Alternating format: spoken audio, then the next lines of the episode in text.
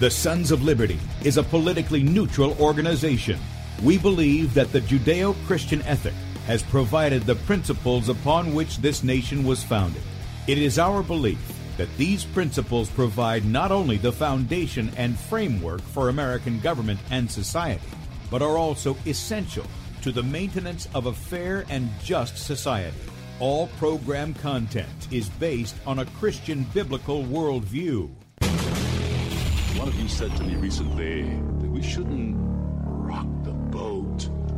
Well, ladies and gentlemen, I want to tell you that I am a boat rocker. Rocker. Rocker.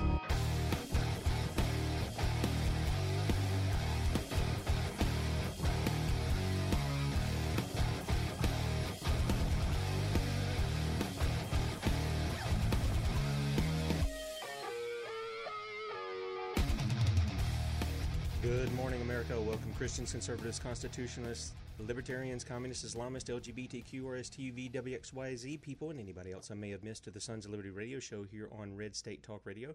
I'm your host, Tim Brown, coming to you live from literally the U.S. occupied state of South Carolina. I'm the editor at sonsoflibertymedia.com, and for our Muslim friends, I'm the infidel that Allah warned you about. I hold to the book, the Bible, as the authoritative word of God. Glad that you guys could join us here uh, this Thursday morning. If you would like to check us out online, please do so, sonsoflibertyradio.com and sonsoflibertymedia.com. In fact, if you go to sonsoflibertymedia.com, you can scroll down on the right. You can watch the video portion of the radio show that's going out on Red State Talk Radio. That's right, you can see the face that's made for radio uh, right there on sonsoflibertymedia.com. You can also catch that live video feed on my Twitter account at FPPTim, FPPTim on Twitter, which is connected to my Periscope account. We're also on Facebook at Bradley Dean SOL. Bradley Dean SOL. Our YouTube channel is B Dean Sons of Liberty. B Dean Sons of Liberty on YouTube. We're also live right now on BeforeIt'sNews.com. Our friend Michael Roach has given us a spot there every morning, every weekday morning at 6 a.m. Eastern Time. And then 3 p.m. Eastern Time, Bradley's on every weekday. And then on Saturday, he's on for two hours. And finally, in the video section, we're on DLive.tv, DLive.tv at The Sons of Liberty. You can also find us on Spreely, Gab, MeWe, Minds, and USA.life at Sons of Liberty and Sons of Liberty Media. Now, this morning I've got a, a very special guest for you, and uh, I want to give her uh, a proper introduction. And I, I, this is going to be a, this is going to be an interesting, informative, and I hope fun, uh, fact-filled hour. Uh, it's a it's a good subject. It's someone who has not just uh, talked about it, but has lived it. Uh, Elisabeth Sabaditsch-Wolff is an Austrian human rights and anti-Sharia activist. She's the author of the book "The Truth Is No Defense." A diplomat's daughter, she was a child in Iran during the Islamic Revolution of 1979, which we have been covering there and I don't know 200 years before that on Tuesdays with Victor. During the 1990 invasion of Kuwait by Iraq. She was among the Austrian citizens who were held hostage. She subsequently worked as an assistant to the Vice Chancellor of the Republic of Austria at the Austrian Embassy in Kuwait and the Austrian Embassy Tripoli, Libya.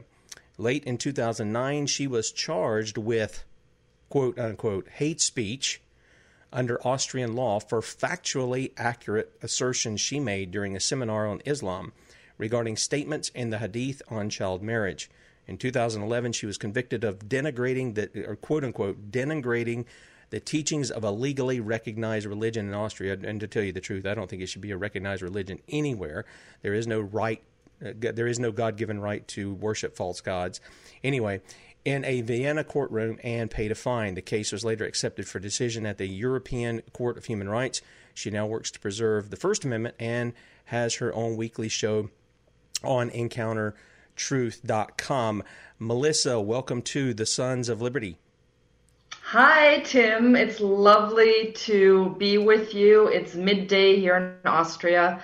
A beautiful, gorgeous, sun filled uh, day, but of course, a day without liberty, another one.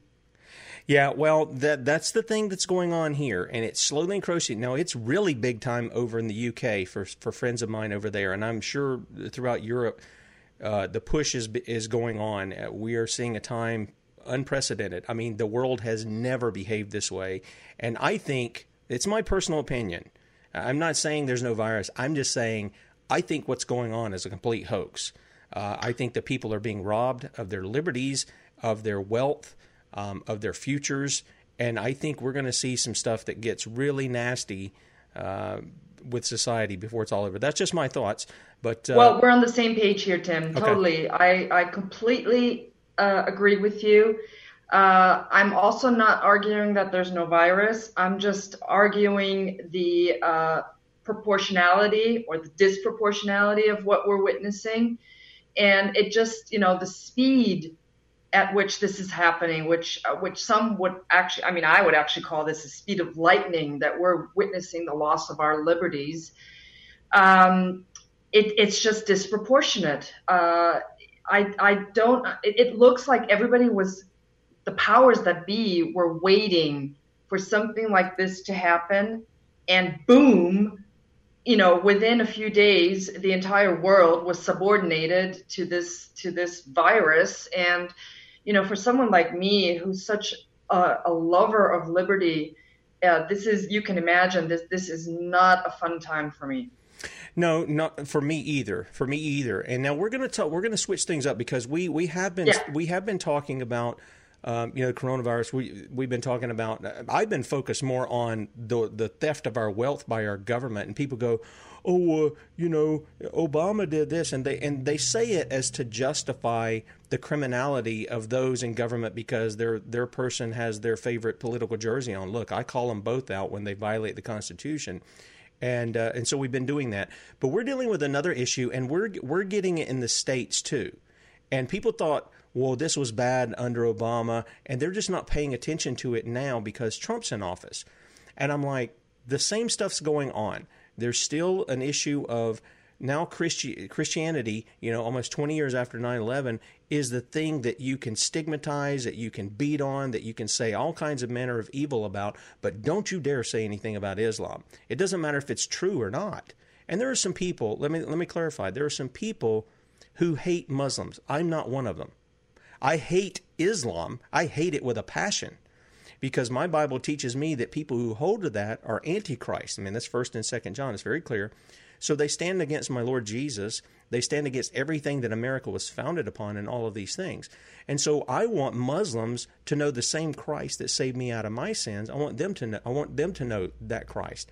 Uh, same thing with Jews, same thing with Buddhists or Hindus or whoever they are. But Islam has this underpinning um, that's very political. Now, Christianity has a political underpinning. There's no doubt about it. I mean, we have the law, and whoever the god of the society is determines what the law is, or that's the way it's supposed to be. So, when we come in, when we bring you on, you've got a, a, a very rich history uh, of things that you've encountered, uh, things that I read off at the first, and uh, tell people a little bit about some of those things before we get into, you know, what got you in trouble for just speaking the truth. okay, well, I'll leave that uh, aside for now. But as I, you know, you, you'll find it in the book. The first thing I say is I'm a diplomat's brat. I was uh, born in in Geneva, Switzerland. My father was already a on his way to becoming uh, a diplomat. He was uh, studying there to become an Austrian diplomat. And in uh, 1975, uh, my father was transferred to New York. And uh, that was the first time I I was introduced to the English language because you know your viewers probably wonder, well, why you know she doesn't sound like an Austrian. Uh, well, you know the explanation is very easy. I grew up with English. Uh, I went to kindergarten in New York City in 19, from 1975 to 77, preschool also, of course. And uh, then I lost it completely because my father was then transferred to Iran. And in, from 1977 to 1980, uh, my family and I experienced the revolution, the Iranian revolution firsthand. But what you need to understand is that when we moved to uh, Iran, to Tehran specifically, uh, Iran was still a fairly free, Western oriented country. Now, don't think that I'm an apologist for the Shah. Uh, he definitely wasn't what we would call a good guy. Uh, but you know, there are there are certain degrees of, of goodness and not goodness, and he was definitely good to the for the country and to his people uh, as far as you know was possible. Uh, yes, I knew when I was six or seven years old that there was uh, Evin prison, that there were political prisoners. I knew even back then. I was totally aware. But after witnessing what happened afterwards, after the Shah was forced to leave the country, you know, that was a thousand times, a million times worse. And I mean, ask any exiled uh, Iranian, and they will tell you, you know, we want the Shah back, uh, and we'll return to Iran. The same thing holds for uh, Iraq. The same thing holds for Libya. Uh, it wasn't perfect during Saddam Hussein's uh, reign, and it certainly wasn't perfect during Gaddafi when we, he was in power, and it certainly isn't perfect uh, during uh, when you look at at Syria and um, what's his name, Assad. Uh, the Syrian. Uh, yeah, the, uh, Bashar Assad. Say again. Al Assad. Yes, uh, Bashar Assad. Yeah. Uh, it certainly isn't perfect, but if you look uh, at Christians and how they are able to be a part of the community and how they were a part of the community. And I'm going to, you know, go back to Iran. We were able to worship freely in Iran. Uh, we were able to worship freely in in Baghdad when when my father was posted, uh, you know, in Baghdad uh, during uh, the Christmas period of 1982-83. We went to to Christmas mass in Baghdad. It it was full. I mean, the church was was full, completely filled to capacity. Uh, the same thing in Libya. I was in Libya from 2000 to 2001. Uh, churches open, not a problem for uh, the Christian minority to practice the faith freely. Now, uh, again, Gaddafi wasn't a good guy. We all know that. But Christians were able to practice freely and they weren't persecuted as they are now. So we need to put this in, in you know, into context uh, from a Christian perspective. Times are really dire right now, but I don't. I'm, I'm preaching to the choir here, so I don't need to tell you that. So back to Iran. What made such an impression on me as a young girl was this this transition from this relatively free society to almost overnight a totalitarian theocratic society. And this is something that has stayed with me uh, all my life and has influenced me and shaped me. And uh, in retrospect, when I was writing the book almost a year, when I, yeah, I began writing almost a year ago, I came to the conclusion that I really didn't I didn't have a choice. I had to become a free- freedom fighter. No one else in my family is that way. I'm the only one. I'm probably the black sheep of the family. I'm the one who warns. I'm the whistleblower. I'm I'm I'm the one who's getting on my family's nerves for for saying, hey, look, you know, we're losing our liberties now. Well, who cares? We don't need any freedom of speech, right? Yes, we do. Yes, we do. So uh, that was Iran. Uh, Iran made a huge impact on me, and I remember it like it was yesterday. And again, you know, I was a first grader and a second grader. Um, uh, Iraq we moved back to to Vienna in uh, 1980, and in 1982, my dad, like I said, was was uh, asked to fill in for the ambassador, uh, for the Austrian ambassador in Baghdad.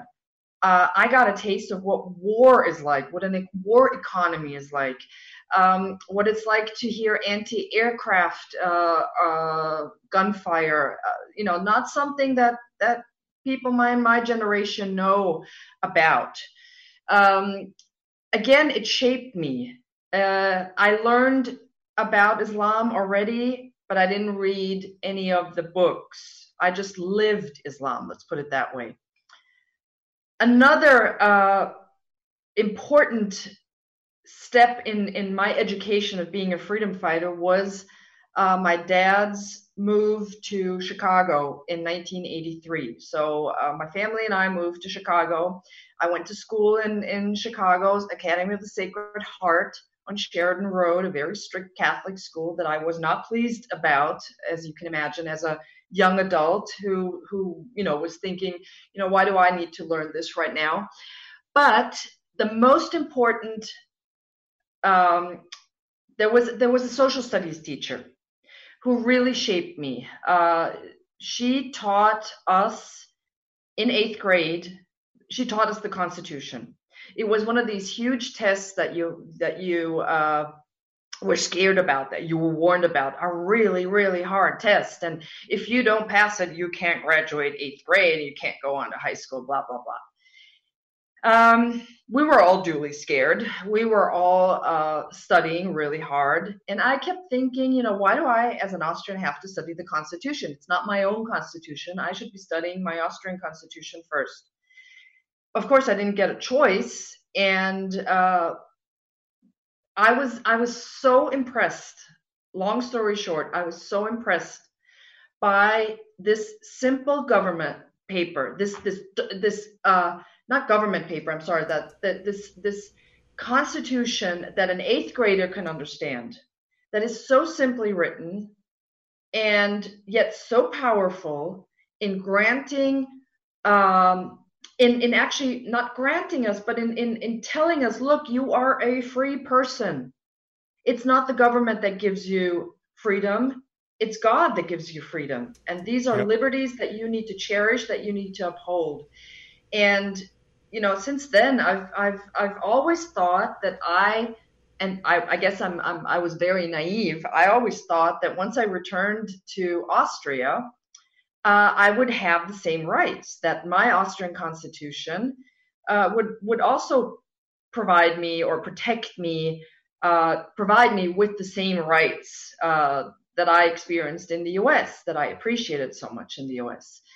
Um, I passed the test, by the way. I didn't do spectacularly well. I got a C, uh, but the test is, is in my, still in my possession, uh, and it's it's changed my life. It really has. Uh, the Constitution, to me, in my view, is the greatest political document ever written, and I say this, uh, you know, out of deep conviction, even though I'm not an American citizen. And uh, I believe that we here in Europe, uh, in the European Union, desperately need uh, a Bill of Rights like document, uh, which we don't have. So uh, this is this is like the my formative years, my adult years. Then were spent um, in, in as a ski instructor, which I thought was very important because you need to learn about people, you need to be able to teach people something. But also uh, becoming a hostage in in uh, Kuwait in 1990, uh, exactly 30 years ago, by the way. And I was 19 years old at the time, and I was in Kuwait on my own, working for the Austrian uh, embassy. My dad told me his friend, the ambassador, needed someone to help out in the visa section, so I packed my stuff in May of 1990 and moved to Kuwait. And uh, yeah, August 2nd, 1990, I woke up and I, I saw uh, helicopters hovering and flying above uh, me. I saw uh, soldiers in the streets. Um, I was all of a sudden confined to the embassy building. I wasn't allowed to leave uh, the embassy building anymore not totally dissimilar to what we're experiencing, what I'm experiencing right now. And uh, I recount those three and a half weeks uh, of of uh, being a guest of Saddam Hussein in my book. So if uh, if people are interested, I won't go into any detail. Uh, you know, you really should buy my book simply to find out what happened to me in in 1990 as a 19 year old stuck in Kuwait in the middle of an invasion, uh, being afraid of uh, the American uh, of an American bombardment, of an American attack when you're in the middle of a desert and you can't hide. We were sitting ducks, but more on that, uh, of course, in my book. So, any questions about what I said until now? No, Tim? no. We're I, I, I find all this fascinating because boy, you're. I mean, from a young age, you're from the Middle East to the United States to the Middle East to the United States to the Middle East. I mean, you're all over, and uh, you probably have seen the world like very few people have seen. I mean, I know there are people who have. Don't get me wrong, but I think there those people are few and far between. And to be in moments of history that you've been in, you know, we we talked even about even bringing the Shah in. Uh, you know, there was a coup by uh, th- that was instituted by our CIA in 1950. I think it was 53 Mm-hmm. to bring him in, and then there's even talks that there were there were actions uh, in 79 with that. Uh, I'm not I'm not quite sure on on those specifics. But over and over, and you mentioned Syria and you mentioned Libya. I mean, we've been behind helping the people get those people out. And that's the weird part to me. It's like, have we not learned a lesson here uh, of messing with the people's. Uh, you know, other we we've got so much corruption in our own government. We, and as far as I'm concerned, we need to clean our own backyard before we start looking to clean everybody else's. But I appreciate what you had to say about the Constitution because it doesn't give us rights. See, in other countries, that's the way they view it. They view government gives them rights. Well, in the Constitution, what we what our forefathers did was they put the chains on those who represent us and said, "You can't do anything here. Here's the few things we're going to allow you to do." And sadly, today, people uh, wearing their political jersey give me a hard time for calling out President Trump or the members of Congress over this stimulus, two tr- $2.2 trillion. The, the vast majority of it, which is unconstitutional spending, and they go, well, uh, Obama did. And I, guys, I called him out when he did it too. It, it's Yeah. like they have no concept that that the Constitution does not apply to the people. It applies to the people we send to represent us to do a small job. And it says you can do this, but you can't do any of this other stuff. And they just do whatever they want now, and the people throw up their hands. But no, I appreciate the history that you've been through. We're going to promote your book too um, on and when we archive the show later this morning. Now, one of the things. Here's okay, the book, by okay, the way. I'm gonna hang The on. Truth Hold, is hold it no up there. Yeah, the truth is no defense. Um, and uh, we're gonna have that up on the site so that people can pick that up if Thank they're you. interested. And uh, one of the things that, uh, that that has gotten you in trouble, and it's gotten people in trouble here. Uh, in fact, get this.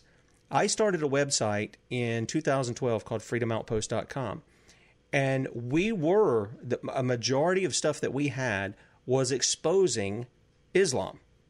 Uh, it was exposing what jihad really was uh, historically.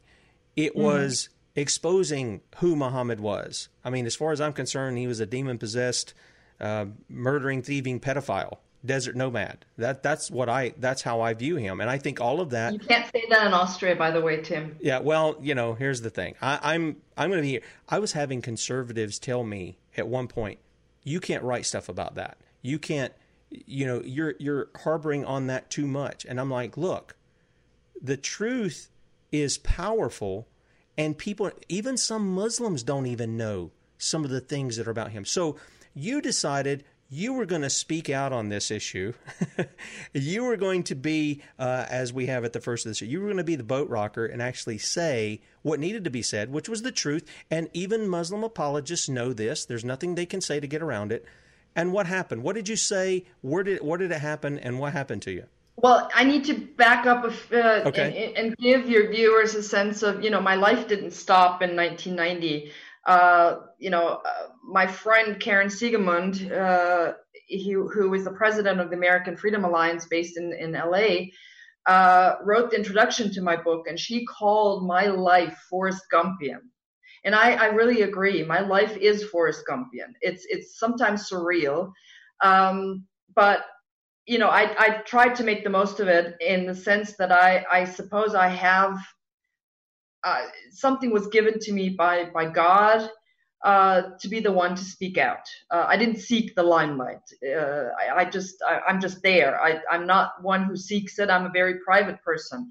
But anyway, uh, just to let you know, in 1997, I returned to Kuwait and worked at the Austrian embassy again. And of course, back in 1997, I was uh, 26 and uh, you know those almost four years in Kuwait or three and a half years in Kuwait, uh, I, I got a different glimpse of what Islam is all about. And um, the one important story to tell about Kuwait, because it relates to my legal case, was I again was in charge of uh, the uh, visa section, but also of reading all the media that was available at the time. Of course, this was pre-internet or pre worldwide internet yet. So I read mostly read the two English language uh, daily newspapers in Kuwait. And one day I, I did my usual scanning, and all of a sudden I see this uh, piece written, I, I think, by a by a Muslim uh, discussing Muhammad's uh, marriage to his child bride Aisha. So he was 56, 56 and uh, Aisha was six years old when uh, they got married and consummated the marriage when she was nine.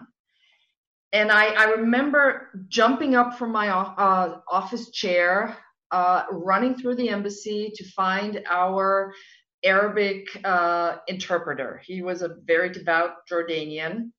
Uh, and I said to him, Hussein, Hussein, uh, is this true? Look what I just read in the newspaper. Oh my God, you know, I can't believe it. I mean, that's disgusting, you know, whatever, you know, your natural reaction, right? I mean, it's, it is disgusting and despicable for a 56 year old to marry a six year old girl.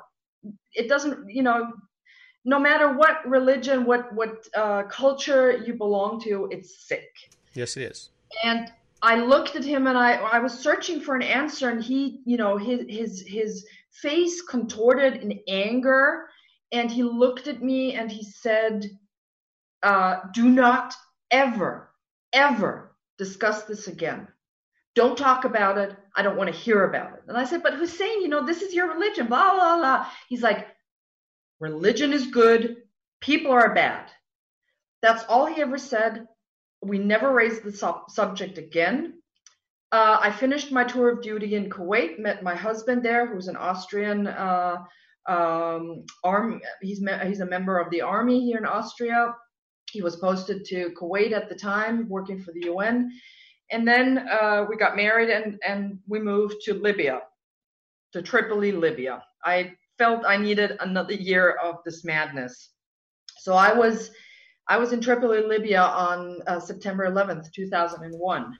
Interesting story there was uh, I was on my own. My husband was in Vienna, and I was getting ready to to fly out to meet him back in Vienna. And when the Twin Towers were attacked, and that night, my Libyan landlord stormed into my apartment and started screaming and shouting, "The Jews did it! I know it! The Jews are behind all of this."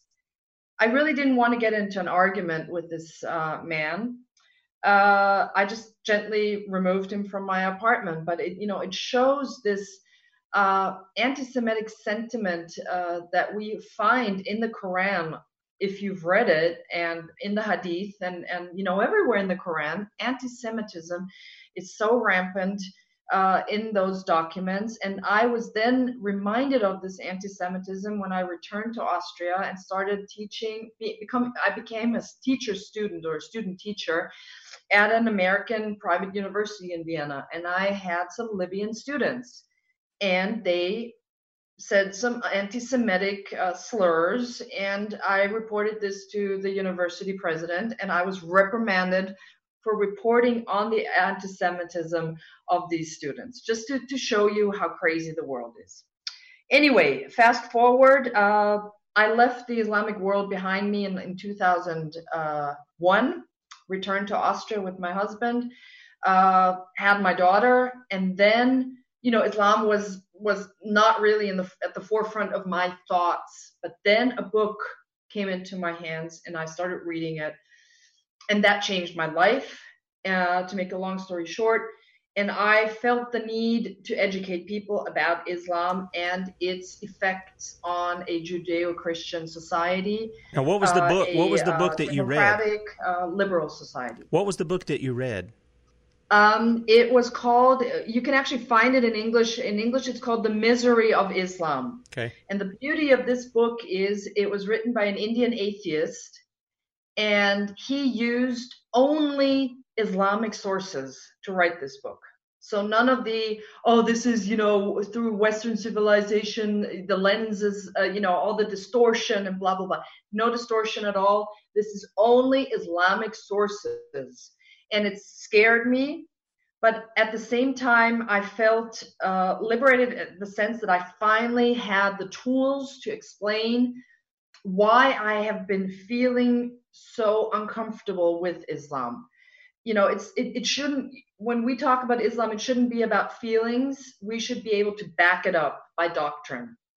I agree. And that's what i did. I started reading everything i got and you know was able to, to, to you know i read robert spencer but i also read karen armstrong. I read you know the apologetics uh, and it, the apologists i'm sorry but also the, the really knowledgeable people. I started reading quran itself. I started getting into the hadith uh, the teachings of the Prophet Muhammad. And, you know, I became what people would call an expert. Of course, I don't call myself an expert, but people would probably call me an expert. I know about Islam probably more than I know about my own religion, Christianity.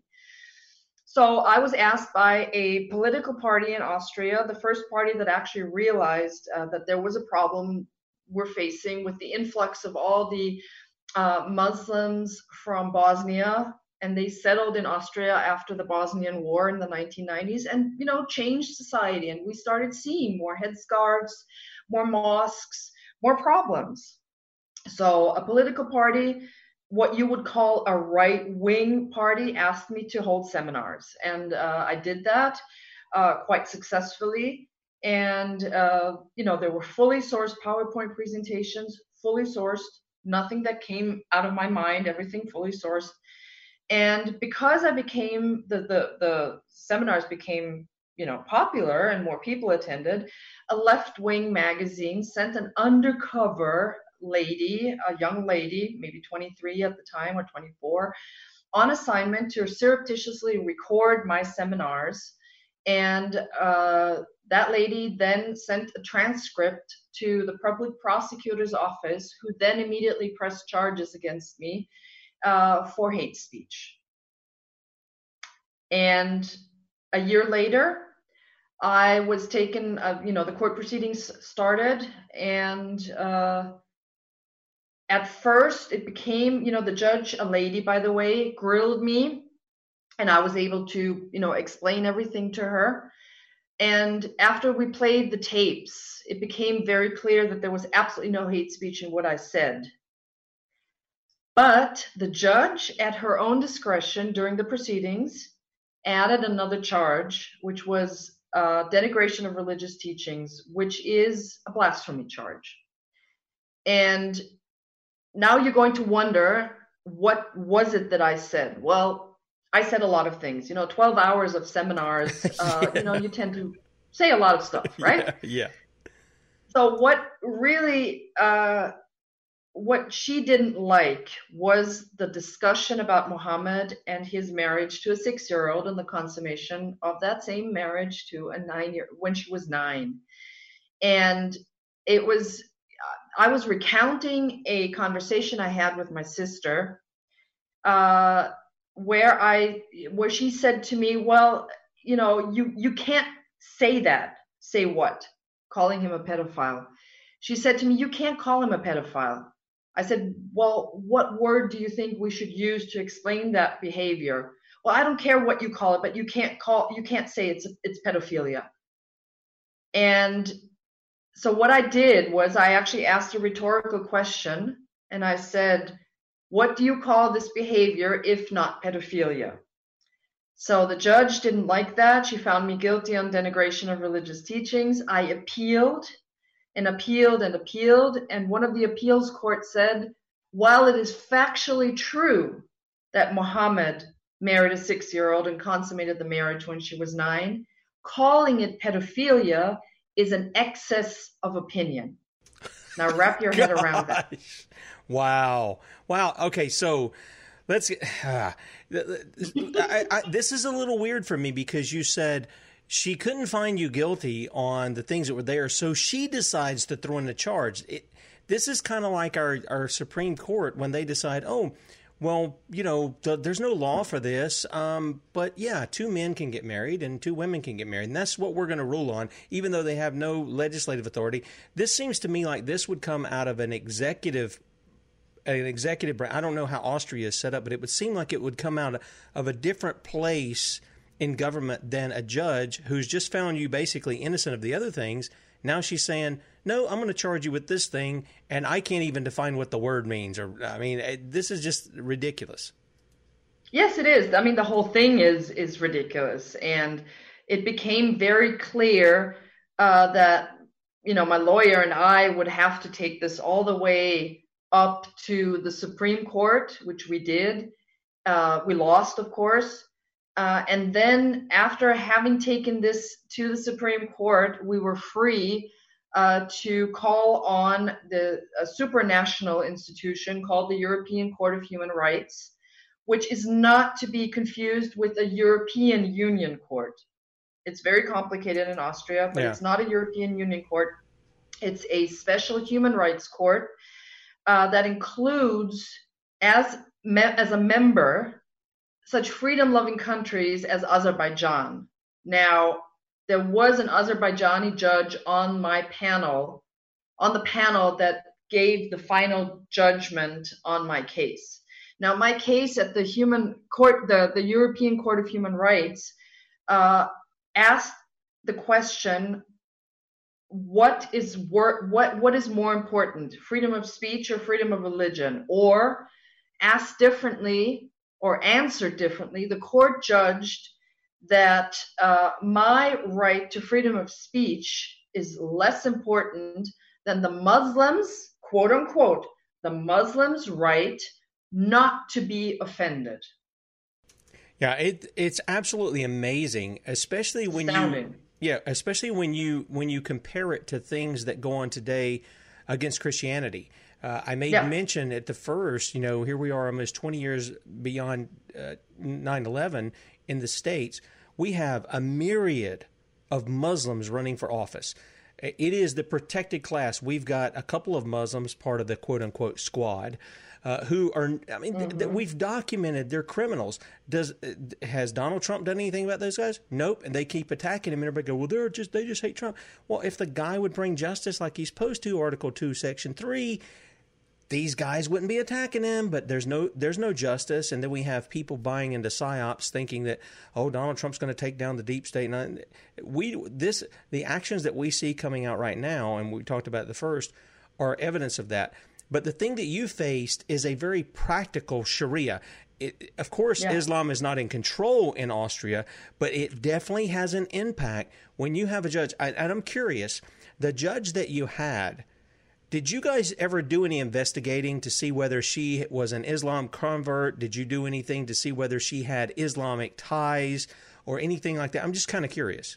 Uh, I'm sure that some of my friends looked into her, uh, but there's no, as far as I know, no ties to Islam at all, and there not there need not be any because if you if you've read your uh, you know I don't know if you know about Bat Ye'or and her, her seminal work on Eurabia and how Europe was, uh, what was it, 1969, subordinated to the Islamic, uh, I would say, Islamic takeover uh, by Charles de Gaulle uh, of France. And uh, it was basically uh, oil for peace.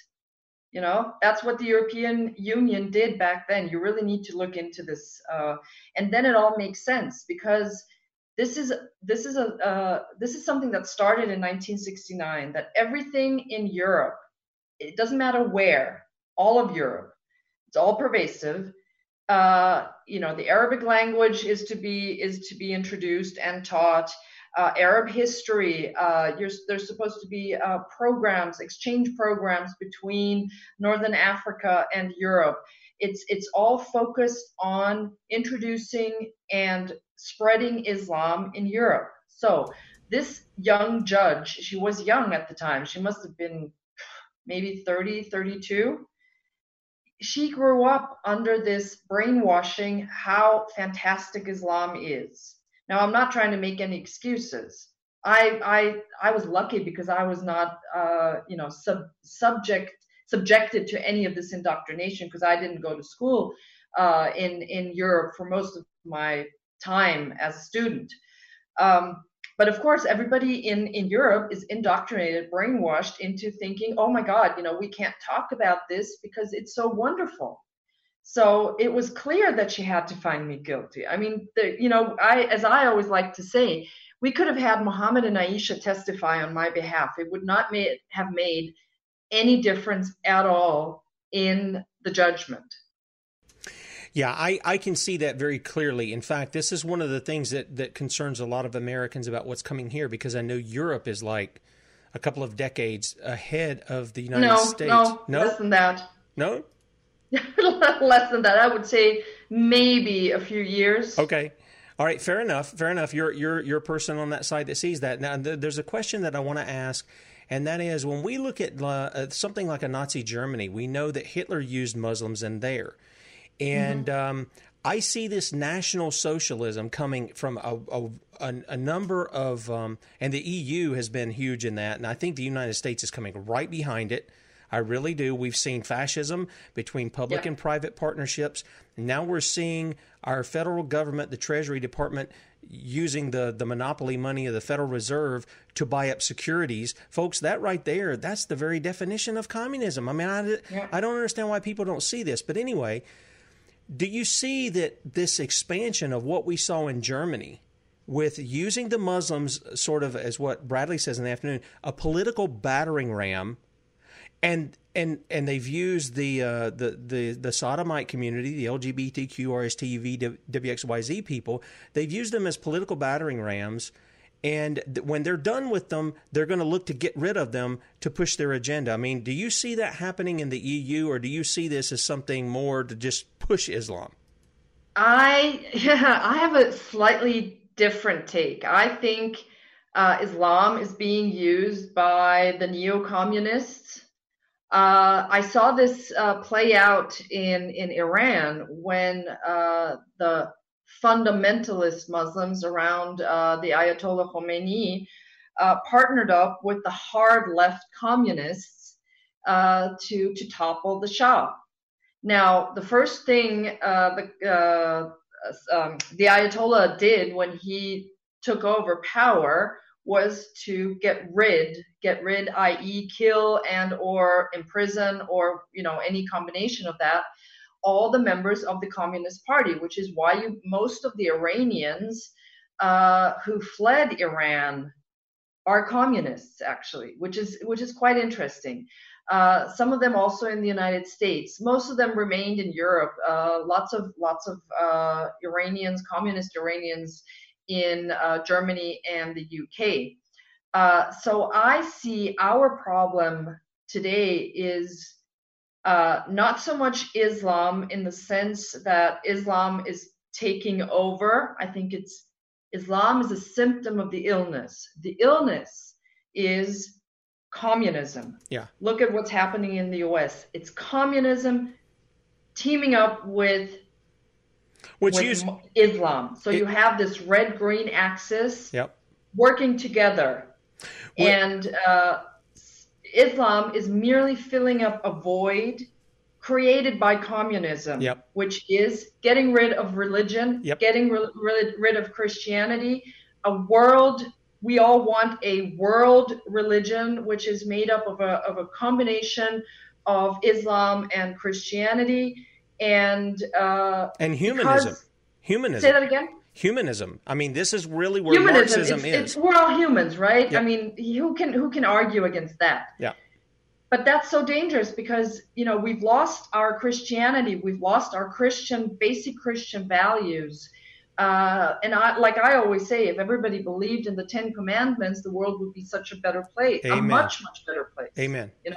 Amen. Um, there's a there's so a thing, Melissa. Look into the red green axis. Yeah, there's a thing, Melissa, and this is you know really what the Sons of Liberty are about. That our foundations are the Bible first and foremost, above the Constitution. and then the Constitution. That's what we point to. To you know, when um, when you read uh, the book of Amos, you see that the prophet took and he, he upheld, upheld a, a, plumb line. And most people who have any idea of what building is, you know, they use that to find out whether or not they laid their bricks straight or any of these kinds of things. And so when you hold those things up, you find out whether people are being straight or crooked. And it's not that we're here to beat people over the head. That is not the issue. That's what, in fact, that's what the ideology of Islam does. If you don't adhere to that, then we mm-hmm. beat you over the head or yep. we cut your head off, one or the other. Yep. Um, but here, the the idea, the Christian principle, is to call people to repentance. Now, if you're if you're obviously in violation of a capital crime, then that would call for uh, you know a death penalty. But but there's like most people don't even understand. They think anything that's against Christianity is a death penalty. Was not. There's like mm-hmm. a handful of things that, that apply to there. The rest of the things are dealt with. You repent. Um, if you if you steal, it's a civil offense, and you that's settled between you and the other person. And the state doesn't get your money or your time or any of that stuff. The person does. It's real justice from real just laws. And so I'm glad that you that you spoke out against these things. I mean, I hate that you go through the stuff you do, but I'm seeing people uh, faced with that kind of junk here in the U.S.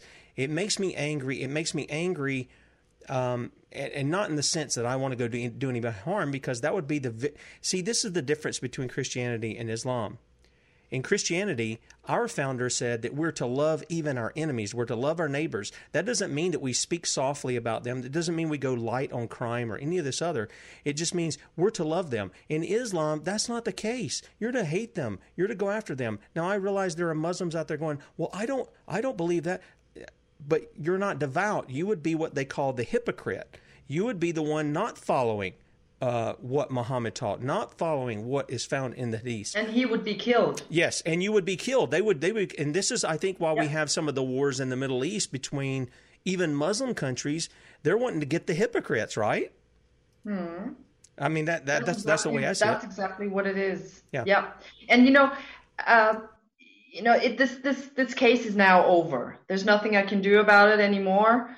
Uh, but you know, I don't see myself as a victim, quite on the contrary, because thanks to this, I would say, stupid little girl who infiltrated my seminars, I was able to spread my knowledge far and wide. I was able to make uh, a case for the Constitution and against Islam. Because if we if we look at the Constitution and Islam, we know exactly what will what, who will be you know the victor in this in this uh, you know uh, fight between evil and uh, you know good and evil, uh, truth and and uh, fallacy. We know that, but I was I'm you know I'm I'm grateful to be able to be to stand with so many great other people's uh, people who who are freedom fighters, uh, just like I am. Uh, you know, I'm in I'm in great company. You know, I don't want to be I don't want to be a part of the, the hypocrites. I don't want to be a part of that group denying truth. For me, the truth is most important. Uh, yes, the truth was no defense. I understand that. Uh, I don't accept the ruling, uh, but there's nothing I can do about it. I fought tooth and nail until the very end. Uh, maybe one of these days who knows? Uh, ju- justice will prevail at some point. Uh, but for now, I, I just have to deal with this crazy, uh, uh you know, judgment. Uh, but it's it. I, am not even going to say it, it, made me a it's made me a bit better person. I I have a calling. I have to speak out. I won't be silenced. Uh, I will continue to stand with you in the United States to fight for your rights? Because remember one thing you know my, my good friend eric metaxas said a wonderful uh, said something wonderful recently. He said you in america you still have the freedom to fight for freedom. Exactly. We don't in, in europe. We our freedoms even before this whole corona crisis our freedoms were taken away.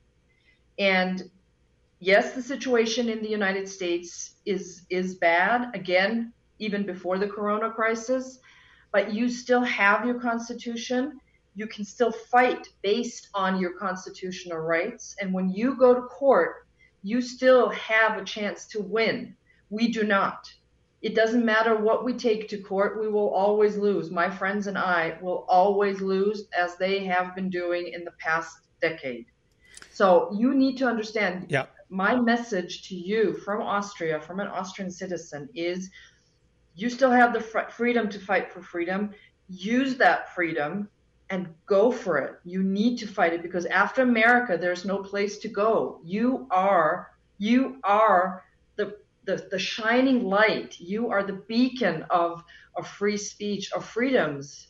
I mean, that's, that's my, my yeah, my passion is to stand by your side, stand side by side with you to fight for your freedoms because your freedoms means my freedom too. Yeah, I appreciate you saying that. Uh, Bradlee has has the phrase that we still have the freedom to do the right thing. And that is to push back against all these things. I mean, he's out of Minnesota, where Ilhan Omar has come out of, where Keith Ellison, you know, uh, I think cheated his way into an attorney general position so he can bully other people to push Islam. Uh, even though they say they're not doing it, that's what they're doing. That is that is what they're doing. And um, part of the issue that we have here the Sons of Liberty is always calling people back to the law. It's the same message as all of, you know, when people read the Old Testament, they think, oh, well, this is a religious book. It's spiritual. It's ancient. You know, we don't have time for that. Guess what? Every message of the prophets of the Old Testament was political. Every single one of them. Why? Because they call people back to the law. The law is political because it is the system of justice. It is what determines just laws. Well, God determines just laws, but that's bound up in His law, and just punishments. I, have been railing against issues of prisons. What's happening in the UK? Um, we're seeing that they're putting a lot of Islam. We're seeing they're putting Islamists in the prisons, and what are they doing? Well, they're using it as a means to convert people. And and it's like when these people come out, what are they? Well, they're Islamists. And some of them become very devout Islamists. And by devout, I don't mean radical. I think that's a bad term to use. It's like people say that you're a radical Christian. No, I just believe what the Bible says and I want to obey it. I may not obey it perfectly, but I want to obey it perfectly. Uh, the the Islamist says, "Oh, I want to obey the Quran perfect, perfectly." And we had a guy; he was a veteran. They set up to go to Kurdistan to help um, uh, the, the, the Kurds over there deal with just wounds. He said their people were dying from just wounds that could be taken care of with a tourniquet or all these kinds of things. Mm-hmm. We were just teaching them basic, you know, care on the battlefield and stuff. And he said one of the guys we worked with used to be in ISIS, and I said, "Oh, really?" And he goes, "Yeah." Because I asked him about, have you had a chance to share the gospel with people? Because folks, we are not gonna we are not gonna deal with Islam or communism or Judaism or anything else unless we use the the weapons that God has given us. And He says they aren't carnal. I know I'm not denying because look, I'm a big gun fan and all that, uh, self defense and all of this. I, I believe that we ought to have that. But in dealing with the stuff that we're dealing with, our weapons are not carnal. They're mighty through God to the tearing down of strongholds. And I think those are ideologies that we have in our head that drive us. You were talking about the people who left Iran were communists and mm-hmm. uh, they come over here and they they probably enjoy the freedom that they have, but they have this mentality that wants to conform the freedom they've been given, the liberty that they've been given, into a form of slavery. It's the weirdest thing. It's kind of like the people who came out of Isn't Egypt. It? It's like the, yeah, it's like the people who came out of Egypt they, they want to go back to Egypt. And it's like, yeah. didn't you see what God did for you? Didn't you see him destroy the army before you? I mean, what is wrong with you people? We got about um, a minute and a half here, Melissa. Um, you want to close out? You got something that, that's very important that people need to hear right now? Well, I think I've said everything. You know, the Constitution is uh, is your defense. The Bible is your defense. Uh, you know, you need to stand up for your values. Be brave. Be bold. You know, you can still speak out do it. You still have, uh, and hopefully will continue uh, to have a great president who hopefully will be even bolder in his next term, uh, who will hopefully choose the right people to surround himself with. And, uh, you know, for me, it's here in Austria, you know, I just hope that this uh, this nightmare will end and we can go on to to rebuilding our country my country i mean it's it's it's in it's in tatters right now. And uh, i'm worried for the future but above all we need to reclaim our, our liberties again our freedoms. I mean freedom above all. Freedom of speech means freedom of religion. If you lose your freedom of speech you've lost your freedom of religion No, I couldn't agree more. I couldn't agree more. In fact, if we had time, we would play Edelweiss for you. well, play God Bless America. That would be great too. Well, we could do that too, but I think it's uh, God Bless America with repentance. We we really need that. Yeah. We need to turn from our own sin um, because we can point at everybody else and all these ideologies, but the reason these things are coming upon us is because God said He would bring these things upon a disobedient people deuteronomy 28 leviticus 26 and if people aren't going to learn he's going to bring them on more and more and more and we don't want that. So let's turn to god. Guys in 23 hours we're going to have um, from the john birch society we're going to have my good friend evan mulch here from south carolina. We're going to talk about it. Doesn't feel like it's unconstitutional. It is unconstitutional. 23 hours to talk to you then lord willing. See ya